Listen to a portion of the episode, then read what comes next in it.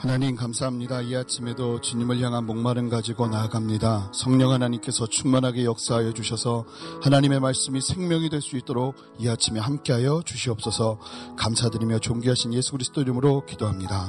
아멘. 할렐루야 좋은 아침입니다. 새벽 예배 오신 여러분 환영합니다. 우리 함께 오늘 우리가 나눌 말씀은 신명기 19장 1절부터 14절까지의 말씀입니다. 도피성 규례라는 제목으로 말씀을 나눌 텐데요. 함께 교도가시겠습니다.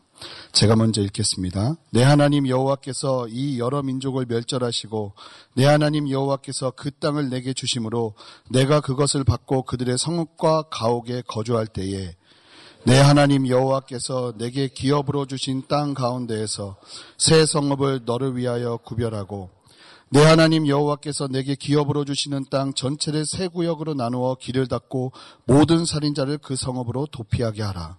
살인자가 그리로 도피하여 살만한 경우는 이러하니 곧 누구든지 본래 원한이 없이 부지 중에 그의 이웃을 죽인 일.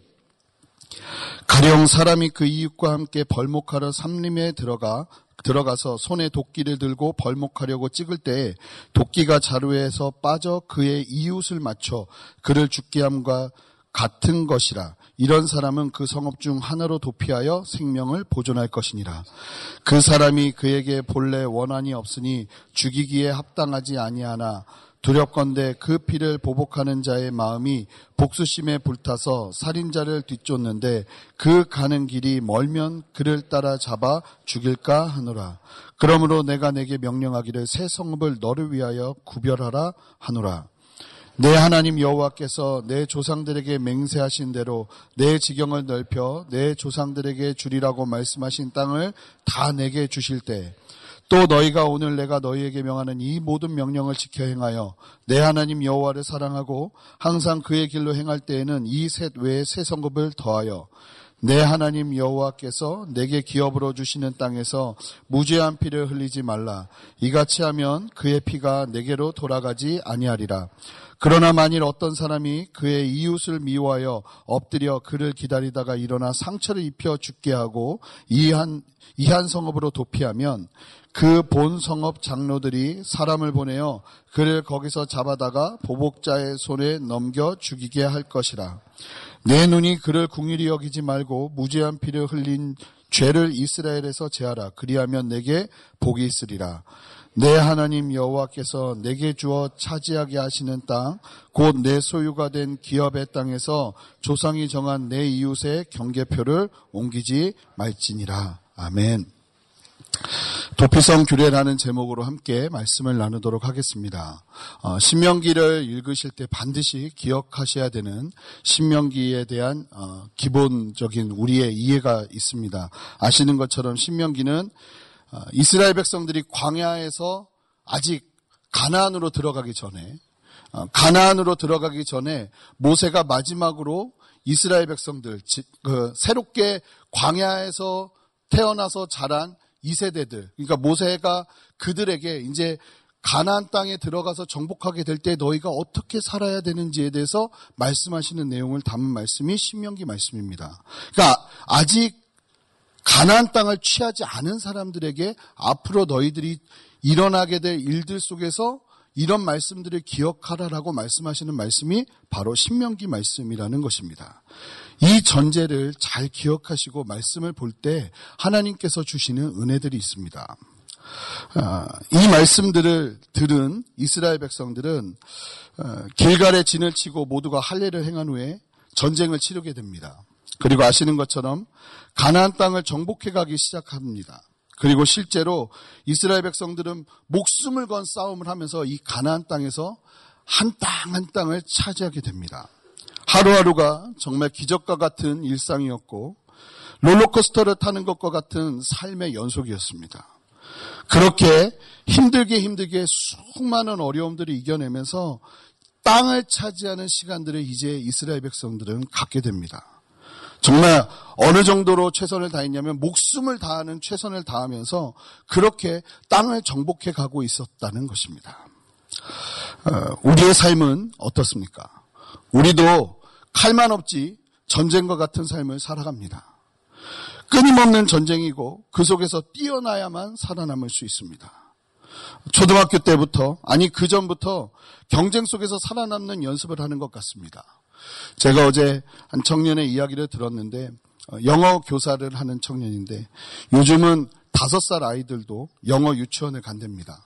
그런데 일정이 오후에 마치는데 오후부터는 또 다른 일정이 그 아이들을 기다린답니다. 그래서 부모가 맡겨놓은 스케줄을 다 마치면 다섯 살짜리 아이가 8시에 집에 돌아온답니다. 그렇게 해야 살아남을 것 같은 세상을 우리는 살고 있습니다. 아, 저뿐만 아니라 아마 여기 계신 모든 분들께서 정말 열심히 열심히 모든 시간들을 마치 전투하는 것과 같은 삶을 살아가시면서 좋은 대학교도 들어가고 대학에서 더 열심히 공부해서 열심히 잠도 자지 않으면서 좋은 직장에 취직하셨을 것입니다. 그런데 그게 끝이 아닙니다. 직장에서도 뛰어나야 되기 때문에 또 노력하고 노력합니다. 그렇게 열심히 일해서 돈을 벌게 되고 열심히 일해서 우리는 소위 말하는 잘 살게 되는 삶을 살게 됩니다. 다시 이스라엘 이야기로 돌아가고 싶습니다. 그렇게 열심히 목숨을 걸고 땅을 차지한 이스라엘 백성들. 그렇게 목숨을 걸고 전쟁을 하면서 땅을 차지한 이스라엘 백성들이 반드시 기억해야 될 말씀이 있다고 하나님께서 말씀하십니다. 정말 목숨을 걸고 내 옆에서 동료들이 죽어가는 것들을 보면서 싸우면서 성취한 가나안 땅. 그 가나안 땅을 성취하는 과정에서 이스라엘 백성들이 반드시 기억해야 될 진리가 있다고 하나님께서 말씀하십니다. 그 말씀이 바로 오늘 본문의 1절 말씀입니다. 함께 읽어보겠습니다. 시작. 내 하나님 여호와께서 이 여러 민족을 멸절하시고 내 하나님 여호와께서 그 땅을 내게 주심으로 내가 그것을 받고 그들의 성읍과 가옥에 거주할 때 하나님께서 명확하게 말씀하시는 두 번이나 반복하시면서 말씀하시는 것이 있습니다. 이스라엘 백성들이 목숨을 걸고 가나안 땅을 쟁취했고 정말 피땀을 흘려가면서 하루하루를 싸워내면서 승리의 삶을 살았는데 하나님께서 내리시는 이스라엘 백성들의 승리에 대한 이야기는 내 하나님 여호와께서 여러 민족을 멸절하신 것이고 내 하나님 여호와께서 그 땅을 내게 주신 것이라고 말씀하신다는 것입니다. 이스라엘 백성들이 여러 민족을 멸절한 것이 아니라 이스라엘의 하나님 여호와께서 여러 민족들을 멸절하시고 그 땅을 하나님께서 주신 것이라고 말씀하신다는 것입니다. 다시 우리들의 이야기로 돌아오겠습니다. 우리가 그렇게 열심히 일하고 그렇게 열심히 노력하면서 이 자리까지 왔는데 우리가 기억해야 될 하나님의 말씀이 있다는 것입니다. 우리들의 성공은 우리가 한 것이 아니라 우리의 하나님 여호와께서 하신 것이라는 것입니다.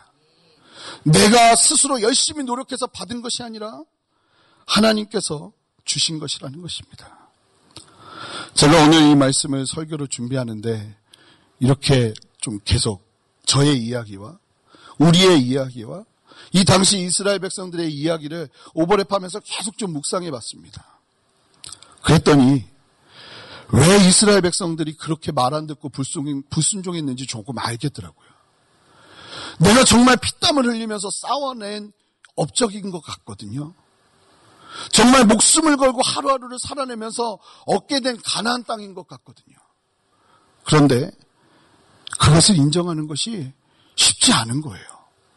하나님께서는 이스라엘 백성들에게 끊임없이 말씀하세요. 너희들의 승리가 아니라 너희들이 뛰어나서 그 땅을 차지한 것이 아니라 내가 너희들로 하여금 승리케 하였고 너희들로 하여금 그 땅을 차지하게 하였다고 말씀하신다는 것입니다.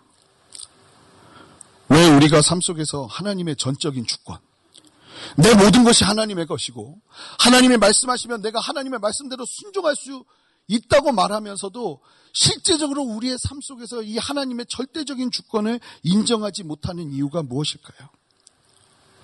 왜 우리가 머리로는 알지만 실제 우리의 삶 속에서는 하나님이 나의 소유의 전부 되신다는 이 말씀을 삶 가운데 이루어내지 못하는 것일까요?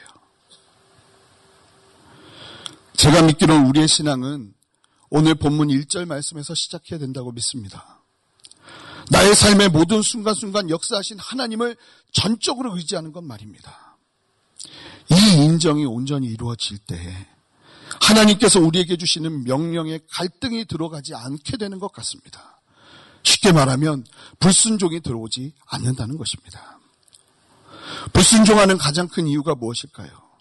내 노력 뒤에 계신 하나님을 인정하지 않으려는 우리의 교만이 아닌가 생각됩니다. 사랑하는 성도 여러분, 우리에게 정말로 필요한 것은 이 모든 일 뒤에 계신 하나님의 행사를 인정하는 것인 줄 믿습니다. 우리 함께 고린도전서 15장 10절 말씀을 읽어보겠습니다. 함께 읽겠습니다. 그러나 내가 나 된 것은 하나님의 은혜로 된 것이니 내게 주신 그의 은혜가 헛되지 아니하여 내가 모든 사도보다 더 많이 수고하였으나 내가 한 것이 아니요 오직 나와 함께 하신 하나님의 은혜로라. 이 같은 말씀을 세 번역 성경으로 함께 읽어보겠습니다. 함께 읽겠습니다. 그러나 나는 하나님의 은혜로 오늘의 내가 되었습니다. 나에게 베풀어 주신 하나님의 은혜는 헛되지 않았습니다. 나는 사도들 가운데 어느 누구보다도 더 열심히 일하였습니다. 그러나 이렇게 한 것은 내가 아니라 내가 함께 하신 하나님의 은혜입니다. 사랑하는 성도 여러분, 누구보다 열심히 살고 계시죠? 누구보다 열심히 잠도 자지 않고 하루하루를 그 많은 경쟁 속에서 하나하나 여러분들의 노력 안에서 얻고 취하고 그렇고 살, 그렇게 살고 계시죠. 그런데 바울이 말하는 이 신앙 고백이 우리 안에 생명처럼 있어야 될 줄 믿습니다. 바울이 얘기합니다. 나는 사도들 가운데 어느 누구보다도 더 열심히 일하였습니다. 그 다음이 중요합니다. 그러나 이렇게 한 것은 내가 아니라 나와 함께 하신 하나님의 은혜입니다. 이스라엘 백성들이 이 진리를 정확하게 기억하면 그다음부터 하나님께서 명령하시는 명령은 일이 아니에요. 왜요? 내 것이 아니기 때문에. 하나님이 내게 주신 은혜이기 때문에 하나님이 이 땅을 어떻게 바꿔라. 이 땅을 이렇게 사용해라. 이렇게 말씀하신다고 해서 그것이 우리에게 어려움이 될 수 없어요. 왜요? 이 모든 것이 하나님의 은혜이기 때문에. 왜 우리가 가지고 있는 것들, 하나님이 주신 은혜라고 생각하는 그것들을 그렇게 나의 것처럼 놓지 못하고 있는 것일까요? 이 절대적인 신앙이 우리 안에 없기 때문 아닐까요? 내가 노력해서 얻은 것인데, 내가 그렇게 고생하면서 얻은 것인데, 이것이 하나님으로부터 온 것이라는 절대적인 신앙 안에서 포기하고 내려놓고 하나님 전부 당신의 것입니다라고 말할 수 있는 믿음이 우리 안에 부족하기 때문이 아닐까요? 우리 안에 이 일절의 신앙이 살아있어야 될 줄 믿습니다. 얼마나 중요하면 하나님께서 내 하나님 여호와께서를 두 번이나 말씀하시겠어요. 기억해라. 너희들이 가나안 땅을 정복할 때 이 땅을 너희들의 피땀으로 얻은 것이 아니라 내 하나님 여호와께서 내 하나님 여호와께서의 신앙이 우리 안에 불같이 살아나는 은혜가 있으시기를 이 아침에 주님의 이름으로 축원합니다. 하나님이 하신 일입니다. 하나님께서 하셨습니다. 자녀도 자녀의 성공도 내 하나님 여호와께서 하신 일입니다. 이 믿음이 있다면 더 이상 자녀는 나의 소유물이 되지 않습니다. 우리의 인생 속에서 이러한 결단과 결심들이 끊임없이 일어나야 되는 줄 믿습니다. 그리고 1절이 주는 또 다른 은혜가 있습니다. 1절에서 말씀하시는 가나안 여기서 가나안 지역은 요단의 서편 가나안 땅에 들어가서 정착하게 될 그 땅을 말씀하세요. 그런데 하나님께서 언제 말씀하신 거예요? 가나안 땅을 밟기도 전에. 하나님 미리 말씀하시는 거예요. 너희들이 밟게 될 가나안 땅 서편을 너희들이 차지하게 될 것이라고 하나님께서 이 말씀을 통해서 비전으로 말씀하시는 거예요. 40년 동안 광야 생활 속에서 지쳐있던 이스라엘 백성들을 향한 하나님의 이 약속의 말씀은 이스라엘 백성들에게 다시금 힘이 되었을 겁니다. 제가 믿기로는 저는 이러한 하나님의 실제적인 비전이 우리의 삶에도 있어야 될 줄 믿습니다. 하나님께서 우리 눈앞에 펼쳐질 우리가 성취해야 될 땅, 그리고 우리가 결국은 밟게 된 비전의 땅을 우리에게 말씀하시는 은혜가 있어야 되는 줄 믿습니다. 너희가 이 땅에서 취하게 될 하나님의 유업이 실제적으로 있음을 보게 되는 은혜가 있어야 됩니다. 하나님 앞에 간구하는 여러분 되시길 바랍니다. 하나님, 제가 취해야 될 가나안은 어디입니까? 제가 밟아야 될 가나안은 어디입니까? 그리고 하나님께서도 확증하시면서 우리에게 말씀하시는 언약의 말씀을 경험하는 은혜가 있어야 되는 줄 믿습니다. 근데 잘 보니까요. 이제 1절 이후부터 쭉 보니까 네 땅이 아니고 내 땅인 걸 인정해라. 네 땅이 아니고 내가 너희에게 준 것임을 인정하고 기억해라 라고 말씀하시고 난 다음에 하나님께서 하시는 명령을 보니까요. 하나님을 위한 게 하나도 없습니다. 보통 이 땅은 내 땅이다. 그 다음부터 해야 될 얘기는 나를 위한 얘기를 해야 됩니다. 나의 유익을 위한 얘기를 해야 됩니다. 그런데 하나님은요, 이 땅은 내 땅이다. 알았지? 라고 이스라엘 백성들에게 이야기하시고 난 다음부터 하시는 내용을 보니까 하나님을 위한 게 아니에요. 누구를 위한 거냐면 이스라엘 백성들을 위한 말씀을 계속하세요. 저희가 믿는 것은 그거예요. 좋으신 하나님께서 우리가 가진 모든 것을 하나님의 소유로 인정하고 나갈 때 하나님은 하나님을 위해서 우리를 이용하시고 사용하시는 것이 아니라 우리의 유익을 위해서 하나님은 우리를 이끌어 가신다는 그 믿음이 우리 안에 있어야 된다고 저는 믿습니다. 하나님께 다 드릴 때 하나님은 우리를 힘들고 어렵게 만들지 않으세요. 어쩌면 우리가 놓쳤던 더 많은 어려움에 대한 보완점을 마련하시면서 우리를 선한 길로 인도하시는 분이 바로 하나님이시라는 것입니다. 많은 분들이 두려워합니다. 하나님 앞에 헌신하면 나를 아프리카 가게 할까봐. 하나님께 막 헌신하면 나를 정말 힘들고 어렵고 궁핍하고 괴로운 곳에만 있게 할까봐. 하나님은 그런 분이 아니시라는 거예요. 하나님의 소유를 다 인정하고 나가는 이스라엘 백성들에게 하나님이 하시는 말씀은 이스라엘 백성들이 혹여나 실수할까봐. 이스라엘 백성들이 혹여나 억울한 사람들을 만들어낼까봐 그거 보호하기 위해서 하나님이 이 말씀 하시는 거예요. 굳이 하나님께서 그 가나안 내 거라고 말씀하실 필요가 없으시죠. 하나, 하나님은 가나안 땅이 하나님의 땅이 아니어도 전혀 하나님 때문에 문제가 없으십니다. 그런데 그렇게 말씀하시는 이유는 이스라엘 백성들을 위한 것이라는 것이에요. 2절부터 13절까지를 보면 이스라엘 백성들이 살인에 대한 문제를 어떻게 다루어야 될지를 말씀하시는 것을 보게 됩니다. 하나님께서 도피성을 새 성읍 가장 가운데 만들어 놓으라고 하십니다. 그래서 살인을 하고 나서 가장 빨리 도망칠 수 있는 거리, 어느 곳에서든 가장 빨리 들어갈 수 있는 거리에 도피성을 만들렵니다. 그리고 난 다음에 혹여나 그 도피성에 이제 숨어 들어온 살인자들을 살펴보고 무엇 때문에 죽이게 되었는지를 돌아보고 난 다음에 정말로 실수로 죽인 거면 그 사람을 살려두라는 겁니다. 그런데 아기를 가지고 죽였으면 그 사람을 이제 자기가 하는 행위대로 이제 구약의 율법상 이제 죽이도록 하는 하나님께서 그 도피성 규례를 이스라엘 백성들에게 말씀하시는 걸 봐요. 그런데 이 도피성이 주는 메시지가 있습니다. 잘 보면 이 죽음이라는 것, 살인이라는 것은 굉장한 큰 이슈를 만들게 됩니다. 그런 큰 잘못이 일어날 때 많은 사람들이 그 결과만 보고 경솔하게 행동할 가능성이 아주 높습니다.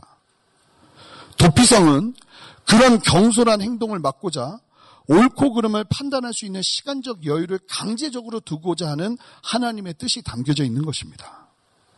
잘 보니까요. 우리의 삶에도 이러한 도피성이 필요할 줄 믿습니다. 우리는 때로는요, 일어나는 많은 이슈들에 의해서 그 큰 이슈들이 일어나면 진위 여부를 파악하기 전에 너무나도 경솔하게 남을 판단하고 남을 정죄하고 비난하게 되는 경우가 얼마나 많은지 모릅니다. 인터넷 댓글을 보아도 진위 여부를 따지는 것이 아니라 눈에 보이는 그대로 그저 쉽게 판단해버리고 정죄하는 경우가 얼마나 많은지 모릅니다. 잘 보니까요, 우리에게도 도피성이 필요한 것 같아요. 억울한 경우에는 그 억울함을 풀어주고 정말 잘못한 일이 밝혀진다면 철저하게 그 잘못을 다루는 도피성, 그 도피성이 필요하다는 것입니다. 쉽게 판단해서 바로 정죄하거나 비난하는 일에서 물러나는 것이 필요합니다. 우리가 혹여나 잘못 판단하고 정죄한다면 10절 말씀이 우리의 삶 가운데 이루어진다는 거예요. 10절 말씀 한번 읽어보겠습니다. 만약에 우리가 이 살인이라는 것 때문에 쉽게 판단해서 잘못 죽임을 허락하는 일들이 벌어지게 되면 이런 일이 있는 거예요. 같이 읽어보겠습니다. 시작. 내 하나님 여호와께서 내게 기업으로 주시는 땅에서 무죄한 피를 흘리지 말라. 이같이 하면 그의 피가 내게로 돌아가지 아니하리라. 예. 우리가 잘못된 판단으로 억울한 일을 다른 사람에게 당하게 한다면 하나님은 그 잘못된 그 피의 값을 누구에게 물으시겠다고 말씀하시냐면 바로 우리에게 물으시겠다는 거예요. 만약에 우리의 삶 속에서 우리가 경솔하게 누군가를 판단하고 정죄해서 그 사람을 마음속으로 죽이는 일을 하게 된다면 하나님께서 그 부분에 대한 책임을 누구에게 물으신다고 말씀하시는 거예요? 바로 우리들에게 물으신다는 거예요. 그런 우리를 보호하기 위해서 하나님은 우리의 인생 가운데 도피성을 두라고 말씀하세요. 바로 어떤 사람이 어떤 일어난 일에 대해서 이야기하는 것을 듣고 한 사람의 이야기만 듣고 아이 나쁜 사람이네 저 사람은 저러면 안 되네 하면서 정지하기 시작하면 우리 안에 도피성이 없는 것이라는 겁니다. 도피성이 필요해요. 그런 이야기를 들을 때 잠깐 판단하고 정지하기 전에 이것이 사실인지 사실이 아닌지를 바라보고 기도, 기다리면서 하나님의 뜻을 구할 수 있는 도피성이 필요한 줄 믿습니다. 성도님들의 삶에 도피성을 마련해 두지 않으시겠습니까? 한쪽의 이야기만 듣고 바로 정죄해버리지 마시고 양쪽의 이야기를 다 듣고 하나님 앞에 기도하면서 그 영역을 온전하게 판단할 수 있는 도피성 말입니다. 기도하는 가운데 하나님의 뜻을 구하며 행할 수 있도록 함부로 판단하는 것이 아니라 하나님의 마음으로 판단하는 안전장치인 이 도피성이 우리의 삶에도 필요한 줄 믿습니다. 이 도피성이 우리에게 주는 두 번째 메시지는 하나님께서는 특별히 억울한 일에 대해서 민감할 정도로 깊이 다루고 계신다는 것입니다. 그런 일이 없게 하세요. 얼마나 중요하면 이 억울한 일을 당하지 않도록 하는 게 얼마나 중요하면 이런 예를 다 드세요. 억울한 사람들 죽이지 마라 이렇게만 얘기하셔도 되는데 혹여나 도끼질을 하다가 도끼가 옛날에는 기구들이 다 허술했잖아요. 그러니까 도끼질을 열심히 하다가 보니까 자루만 내가 들고 있는 거예요. 도끼 자루가 날아가는데 보니까 사람을 찍은 거예요. 그 사람이 죽어버렸어요. 그러면 고의를 가지고 죽인 것이 아니잖아요. 그런 이야기까지 하시면서 억울한 사람들이 당하게 될 어려움에 대해서 하나님이 염려하시고 걱정하시는 것을 보게 돼요. 왜 이야기를 하시나 실제적으로 이스라엘 백성들이 광야에서 이렇게 억울하게 죽은 사람, 죽인 사람들을 함부로 죽였던 일들이 분명히 있었던 것 같아요. 그런데 이 말씀대로 믿는다면 하나님은 그런 억울한 사람들을 친히 돌보시는 하나님이시라는 것입니다. 예수님께서 다시 이 땅에 오셔서 백보자 심판을 하실 때 억울한 일은 없을 것입니다. 공의로우신 하나님 앞으로 나아가시는 여러분 되셨으면 좋겠습니다. 하나님 앞에 나갈 때요, 하나님은 우리의 모든 억울함들을 다 치유하세요. 에레미야 애가 3장 59절 말씀을 보니까 이런 말씀이 있어요. 이렇게 기도해요. 하나님 앞에 나가는데 이렇게 기도해요. 여호와여 나의 억울함을 보셨사오니 나를 위하여 원통함을 풀어주시옵소서. 이게 기도의 간구의 내용이에요. 하나님 나의 억울함을 보셨사오니 나를 위하여 원통함을 풀어주시옵소서.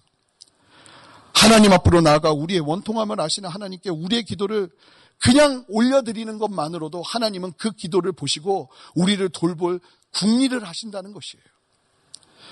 우리의 인생 속에서 하나님의 마음을 가지고 공의를 가지고 행하는 것도 필요하고 억울한 자의 억울함을 풀어주면서 하나님께서 주시는 복을 누리는 것도 필요한 줄 믿습니다.